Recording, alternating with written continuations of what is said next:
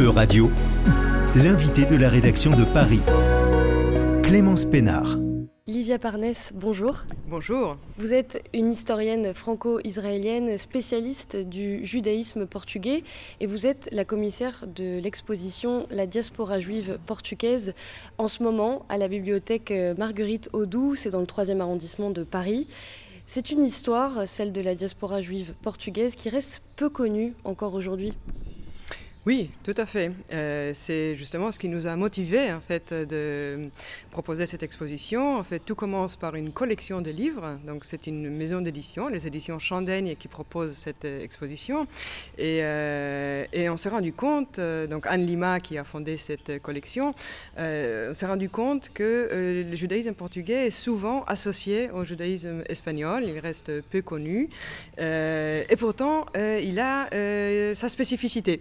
Euh, et après, pourquoi en effet, euh, donc il y a déjà une collection, il y a des livres, des spécialistes qui s'intéressent au sujet, pourquoi une exposition?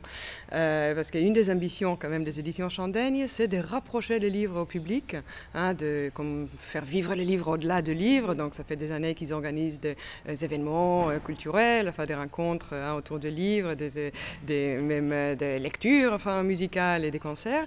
Et euh, cette exposition rapproche physiquement en fait l'histoire parce qu'elle est exposée sur panneaux, donc c'est vingtaine de panneaux qui racontent cette riche et foisonnante histoire. Comme ça, on peut la rencontrer à, un grand public averti euh, ou non. Hein. Euh, et, cette exposition est très joyeuse, enfin, et, modulable, donc on peut, il peut s'adapter à plusieurs lieux comme des mairies, des bibliothèques, des centres culturels, pourquoi pas aussi dans des jardins éventuellement, enfin si c'est la technologie permet, et on peut l'accompagner avec tout un dispositif. Là, Marguerite Audoux, elle est exposée avec des livres, et avec des documents euh, d'époque.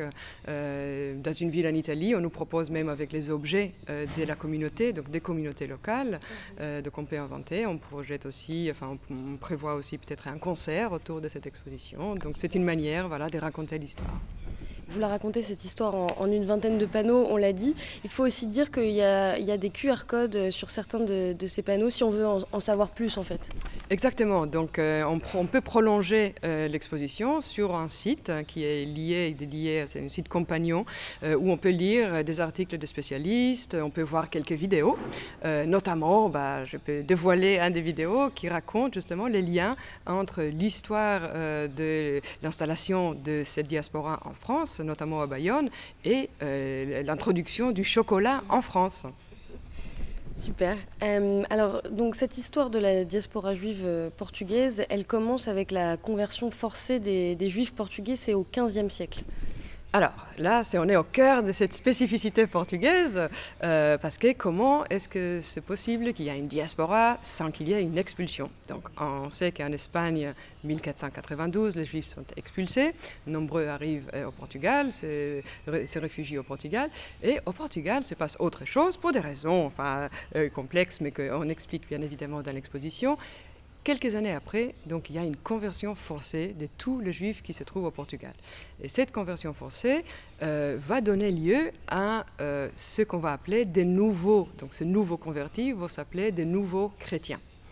Donc, ils sont nouveaux chrétiens, disons, la première génération, en effet, ils sont nouveaux chrétiens. Mais cette appellation nouveaux chrétiens va rester pendant trois siècles, parce que quelques années plus tard, donc 40 ans après la conversion forcée, il y aura une inquisition qui va être installée au Portugal. Et donc, ces nouveaux chrétiens vont toujours être appelés nouveaux chrétiens, c'est le terme que l'inquisition va utiliser, ils vont être stigmatisés. Et tous ces nouveaux chrétiens, pourquoi vont être, euh, euh, on va les, ils vont être soupçonnés de garder encore le judaïsme en secret. Ça veut dire, dans le langage de l'Inquisition, de judaïser. Et en fait, ce qui se passe, en effet, parmi ces nouveaux chrétiens, certains vont rester ou tenter de rester fidèles au judaïsme. Hein, et euh, ils vont, par des traditions familiales qui vont être transmises hein, euh, dans, la famille, euh, ils vont essayer, malgré le fait qu'il n'y a pas euh, euh, de synagogues, ils n'ont pas de livres, donc ils vont quand même essayer de garder hein, certaines pratiques, enfin, des croyances. Et c'est eux qu'on dit qu'ils sont crypto-juifs. Donc ils ont sous les masques chrétiens, ils restent fidèles au judaïsme, ou à ce qu'il reste du judaïsme, ce sont ces crypto-juifs. ils pratiquent en secret le ils judaïsme. pratiquent en secret le judaïsme. Il y a un autre mot qui est souvent associé, donc d'où le grand sous-titre de notre exposition, euh, nouveaux chrétiens. Donc on a vu, donc c'est toute cette masse de nouveaux chrétiens. Crypto-juifs, c'est ceux parmi eux qui continuent à pratiquer d'une manière secrète le judaïsme ou certaines formes de judaïsme. Et il y a un autre mot qui est très associé à ça, c'est maran. Qu'est-ce que ça veut dire maran Maran, en fait, l'origine du mot, euh, c'est un injure. C'est une injure. Parce qu'au Moyen-Âge, les gens, donc les nouveaux convertis, ont été désignés comme des maranes parce qu'ils se sont abstenus du porc, du manger, de, manger le porc. Le porc en castillan et portugais veut dire maran ou marano, maran. Donc d'abord, ça a commencé comme une, injure au Moyen Âge. Puis, ce terme est en fait synonyme de crypto-juifs parce que maran, ce sont ces gens qui pratiquent en secret le judaïsme. C'est l'historiographie moderne qui commence à l'utiliser comme synonyme. Et surtout, une fois qu'au XXe siècle, on va découvrir ces gens, donc ces crypto-juifs, dans les différentes lieux qui, où la diaspora, cette diaspora est passée, et notamment aussi au Portugal, au bout de trois, quatre siècles d'inquisition, trois siècles d'inquisition, pardon, et même au bout de cinq siècles, à partir du 15e jusqu'au 20e siècle, il y aura des gens qui vont garder certaines pratiques euh, juives euh, euh, de manière privée, hein, secrète, et c'est eux qu'on va donc sont les maranes. Et quand on dit aujourd'hui marane, il y a cette connotation un peu de résilience, enfin il y a une connotation d'héroïsme. Mais marane, au début, puis justement un terme synonyme des crypto-juifs, et aujourd'hui cette connotation euh, voilà, héroïque. Et au départ, euh, quand euh, je, reviens juste au début, mais quand, ils ont été obligés de se convertir, justement, en fait, ils, ne voulaient pas les expulser de peur de, perdre voilà, des, gens érudits, des commerçants pour, pour l'économie du pays. Tout à fait. C'est tout, à fait le paradoxe, c'était comment garder les juifs tout en supprimant le judaïsme, parce qu'à ce moment-là, ils étaient quand même 10% de la population euh, au Portugal, et comme euh, vous venez de dire, justement, très intégrés dans tout ce qui était donc euh, les sciences, l'art, l'économie, les marchands. Même il y a eu donc des gens de ces nouveaux chrétiens qui ont été aussi dans des rangs de la noblesse, et puis même à l'université et aussi à l'église. Et, euh, euh, ces, nouveaux chrétiens, ça explique aussi donc leur activité commerçante. Donc pourquoi ils commencent à partir? Parce qu'au Portugal, à ces moments-là, déjà, il y a donc une législation discriminatoire à leur égard qui les a euh, interdit l'entrée dans différentes fonctions puisque on commence à avoir une législation euh, qui prend en fait leur origine nouveau-chrétien. Donc c'est en fait une législation qui s'appelait la les statuts de pureté des sangs. Donc même les descendants de ce premier converti donc de ce premier nouveau chrétien, vont être considérés comme de nouveaux chrétiens.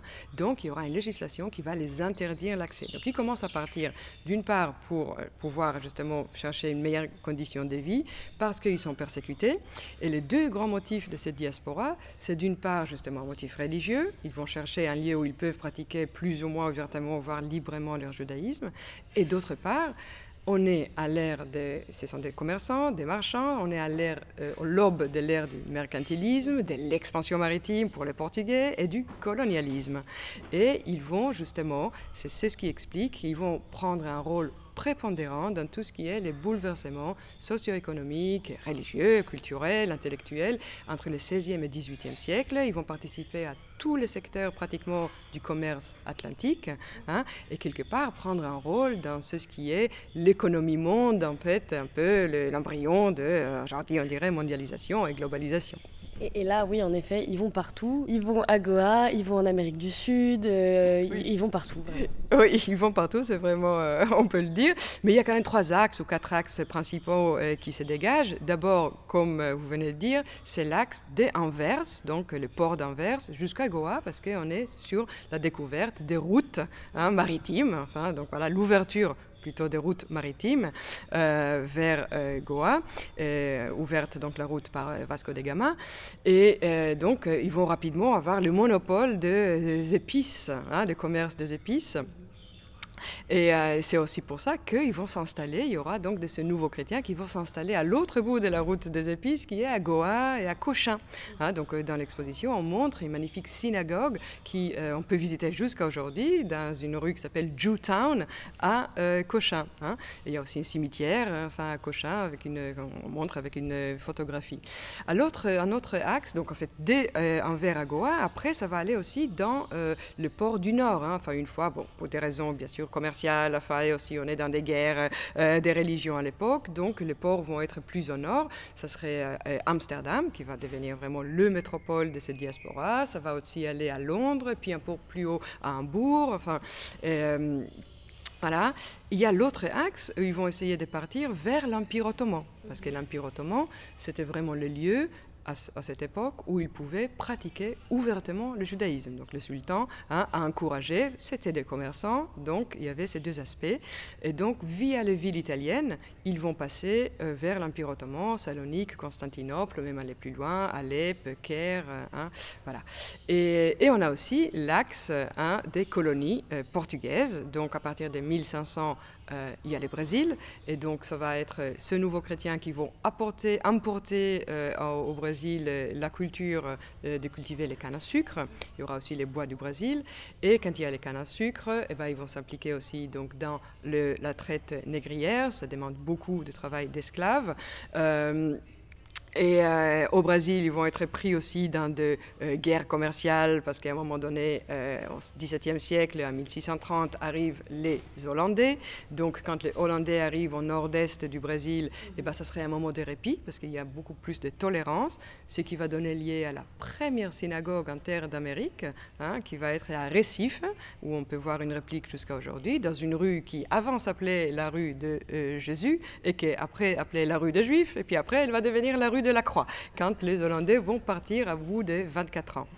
Et de Brésil, quand les Portugais euh, euh, vont revenir euh, dans le nord-est du Brésil, eh ben, ils vont être obligés de partir à nouveau. Et là, ils vont essaimer dans ces possessions néerlandaises et anglaises dans les Caraïbes, donc les Antilles. Donc on le verra à Curaçao, il y aura des communautés à Jamaïque, il y aura des communautés même à Suriname. Hein, et à Suriname, donc près de la capitale, il y aura une savane de juifs sur une petite colline où il y a des vestiges de synagogues.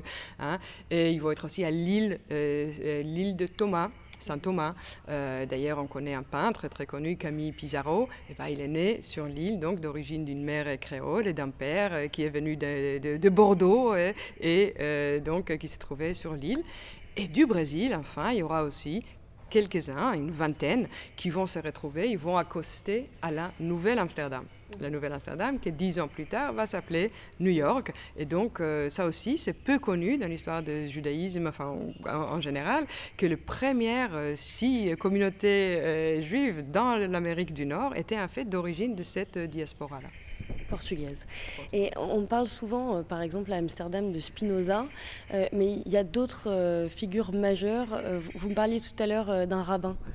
Oui, alors Amsterdam, en effet, on parle de Spinoza parce qu'Amsterdam, qui est devenu vraiment donc euh, euh, là où il y a une communauté qui est née ex nihilo, hein, c'est une communauté qui va être juive, qui est née de rien. Donc en fait, il fallait créer cette communauté. Ce sont des gens euh, nouveaux chrétiens qui vont revenir au judaïsme et il fallait les, les éduquer, il fallait les, les rendre juifs en quelque sorte. Donc c'est un laboratoire de, de rejudaïsation de ces gens parce qu'ils étaient à cheval entre deux religions hein, quand ils étaient crypto-juifs. Hein, et puis c'est qu'il leur restait du judaïsme parfois est très peu, très tenu.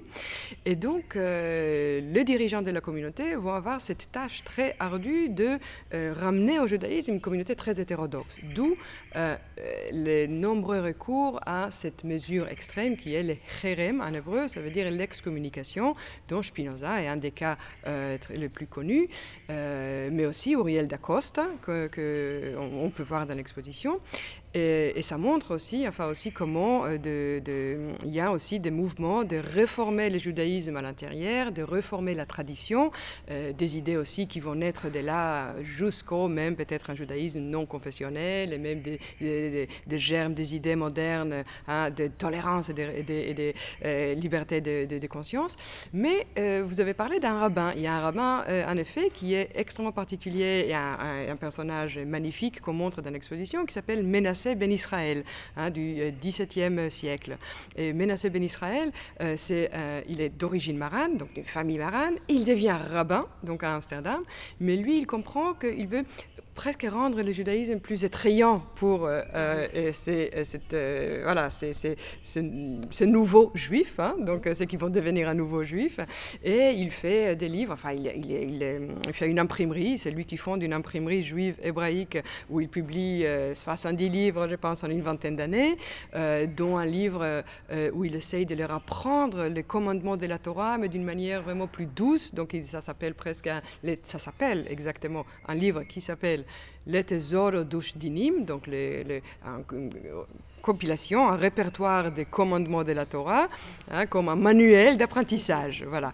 Et ce euh, même rabbin, va, on va le retrouver à une autre reprise dans, euh, dans l'exposition. Il va aller à Londres en 1655 et il va demander, il va plaider auprès des Cromwell, à l'époque, l'ordre protecteur en, Angleterre, le retour des Juifs en Angleterre. Le retour des Juifs parce que les Juifs étaient déjà expulsés en Angleterre depuis le XIIIe siècle. Hein, et euh, il va utiliser un peu deux arguments de deux ordres. Un euh, économique. Euh, regardez, en fait, euh, cher Cromwell, c'est une nation marchande. Ils ont des réseaux, en fait, un peu dans le monde entier. Et ça serait très profitable pour l'Empire, hein, qui a besoin de, cette force marchande. Mais il combine ça avec un autre argument théologique, même messianique, qui était très à la mode, très en vogue à l'époque chez les protestants, et qui est que le fait que les juifs se dispersent dans le monde entier, cette dispersion est un signe avant-coureur de la rédemption. Et donc, il utilise, disons, l'économie aussi et la géostratégie et le messianisme ensemble. Et donc il va y avoir, comme vous l'avez dit, donc une grande euh, diaspora finalement géographique et religieuse, mais il y a tout de même une certaine cohésion dans cette euh, diaspora. Bon, on va peut-être pas rentrer dans les grands grands détails, mais euh, ça, ça s'appelle Anassao, désolé pour mon accent portugais, ah, la, la, nation. La nation. Et, cette idée de nation, est-ce que vous considérez qu'elle anticipe un peu le questionnement identitaire des, des juifs modernes d'aujourd'hui? Oui, on peut dire tout à fait. En fait, euh, cette, euh, cette idée euh, des nations, en fait, la nation, là aussi, c'est intéressant parce que ça commence en fait à nouveau par un terme discriminatoire, parce que d'abord, quand ils étaient au Portugal, les nouveaux chrétiens s'appelaient ces gens de la nation pour dire le judaïsme. Puis la nation était un terme très technique. C'était, ça définissait en fait une nation marchande, et c'est comme ça qu'ils vont ils vont avoir le droit de commercer même en France. C'est en tant que la nation nouvelle chrétienne, donc la nation de nouveaux chrétiens portugais donc c'était un terme technique de vous montrer une corporation marchande qui a euh, des privilèges. Et puis il faut s'approprier les termes pour justement donner forme à une, euh, à une forme d'appartenance collective inédite qui est cette nation qui est à la fois juive et portugaise, enfin, et presque on peut dire que l'ethnicité, euh emporte hein, le caractère religieux. Et pourquoi? Parce que les gens de la, de la nation, elles couvrent Déjà, elle est au-delà des territoires. La nation, donc, elle est un peu partout, hein, enfin, dans toute la diaspora. Et elle est au-delà d'une religion, parce que la nation couvre à la fois ceux qui sont vraiment, disons, revenus au judaïsme, donc officiellement juifs, mais aussi ceux qui sont crypto-juifs. Mais par exemple, pas les Ashkénazes. Hein. Donc, voilà, donc cette nation, en effet, il y a l'essence du portugais euh, qui se superpose au sens de euh, juif. Hein. Donc, en effet, ça donne euh, peut-être, oui, enfin, un sentiment d'appartenance autre que uniquement religieux.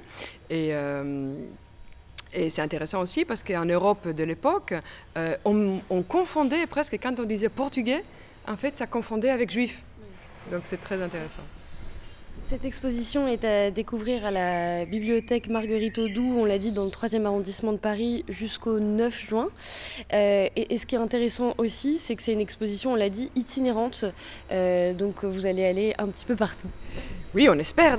On, on, espère absolument aller partout et suivre cette exposition et qu'elle suit aussi les traces de cette diaspora. Mais d'abord, donc en premier temps, elle va être aussi exposée de, dans le cadre du Festival de culture juive à la mairie, ce qu'on appelle Paris Centre aujourd'hui, donc euh, entre le 15 juin et le 4 juillet. Puis on sait que déjà qu'à partir de 10 septembre, elle va être aussi exposée à la Maison du Portugal euh, dans la cité universitaire euh, en, en Paris. Et puis elle va aller aussi à Bordeaux. Et puis on espère en effet qu'elle va voyager en France comme ailleurs.